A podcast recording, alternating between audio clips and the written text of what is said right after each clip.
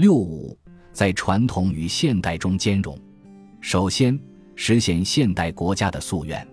近代以来，西方在经济和科技发展的推动下，实现国家转型，逐步建立现代国家，并走向对外扩张之路。积贫积弱的中国饱受欺凌，中国一代又一代有识之士开始探索富国强兵之道，试图实现国家转型。如美国历史学家孔飞利所言。现代国家在中国产生是革命与变革的结果，并受到了外部世界种种力量的影响。从林则徐、魏源等地主阶级改革派的开眼看世界与师夷长技，以至一到洋务运动的中体西用与自强求富；从农民阶级自下而上的太平天国运动到统治阶级自上而下的戊戌变法。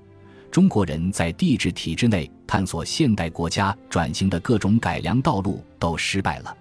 辛亥革命推翻了封建帝制，孙中山领导的资产阶级民主革命部分的实现了建立现代国家的目标。五四运动之后，马克思主义在中国的传播催生了中国共产党。中国共产党领导中国人民完成了新民主主义革命，建立了新中国。并使新中国初步具备了现代国家的基本特征。经过几十年的发展，中国现代国家建设取得巨大成就，但在经济建设、民主法治建设、社会建设、国防外交建设等国家治理领域仍面临繁重的发展任务。因此，中国领导人提出实现中华民族伟大复兴的中国梦。中国梦自始至终包含着现代化的诉求。包含着以现代化的方式使国家强大和人民富裕起来的强烈愿望。中国梦主要是对国家发展阶段性目标的一种描述，但它蕴含着国内和国际双重视野。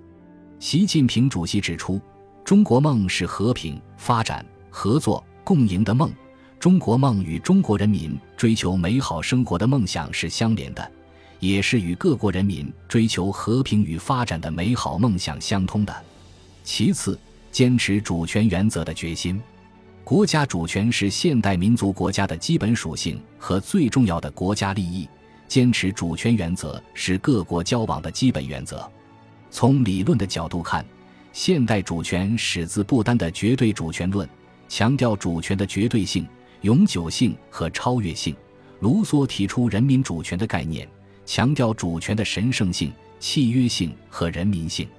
从实践的角度看，欧洲国家1648年签署的《威斯特伐利亚合约》首次从国际条约的角度确认了国家主权、国家领土和主权平等为国际关系的基本原则。美国1776年发布的《独立宣言》把人民主权与民族独立问题结合起来，认为各民族之间是独立平等的，享有生存权。自由权和追求幸福的权利。法国一七八九年发布的《人权宣言》明确宣称主权属于国家，其宪法规定互不干涉内政。由此可见，国家主权具有双重含义：对内指国家的最终决策层具有最高权威；对外指主权平等和主权独立。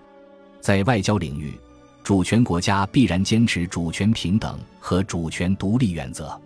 一方面，主权平等原则指主权国家在国际法律上的地位、权利和义务是平等的。根据联合国大会一九七零年通过的《国际法原则宣言》，主权平等原则包括：各国法律上一律平等；各国均享有主权的固有权利；各国均有义务尊重他国的国际人格；国家的领土完整及政治独立不受侵犯；各国均有权利自由选择其政治。经济及文化制度，各国均有责任善意履行其国际义务，并与其他国家和平相处。另一方面，主权独立原则指主权国家独立于其他任何国家和组织之外，坚持不干涉内政原则。作为独立主权国家，中国必然坚持主权原则，坚持国家领土主权与合法权益不可侵犯，以和平共处五项原则为处理国际关系的基本准则。这对于中国外交实践具有重要的指导作用，主要表现为坚持领土主权原则。最后，顺应经济全球化的意识，经济全球化是对世界经济关系发展的一种概括性描述，指世界经济活动超越国界，并通过对外贸易、资本流动、技术转移、提供服务、相互依存、相互联系而形成的全球经济整合的过程。关于经济全球化的起点，学术界有不同的看法。有的认为，经济全球化始于15世纪的欧洲，标志是海上新航线的开辟与地理大发现。它导致了贸易国际化。有的认为，经济全球化的起点是18世纪，标志是资本主义工业革命，它开辟了人类活动的新时代。也有人把经济全球化的开始时间定为20世纪。经济全球化是当代世界经济的重要特征之一，也是世界经济发展的重要趋势，具有突出特点和巨大影响。通常而言，经济全球化以市场经济为基础。以先进科技和生产力为手段，以发达国家为主导，以最大利润和经济效益为目标，通过分工、贸易、投资、跨国公司和要素流动等，实现各国市场分工与协作、相互融合的过程。经济全球化有利于资源和生产要素在全球的合理配置，有利于资本和产品的全球性流动，有利于科技的全球性扩张。然而，经济全球化是一柄双刃剑，既是各国实现快速发展的机遇，也为各国带来风险和挑战。作为一个后发大国，中国需要实现跨越式发展，因而积极拥抱经济全球化。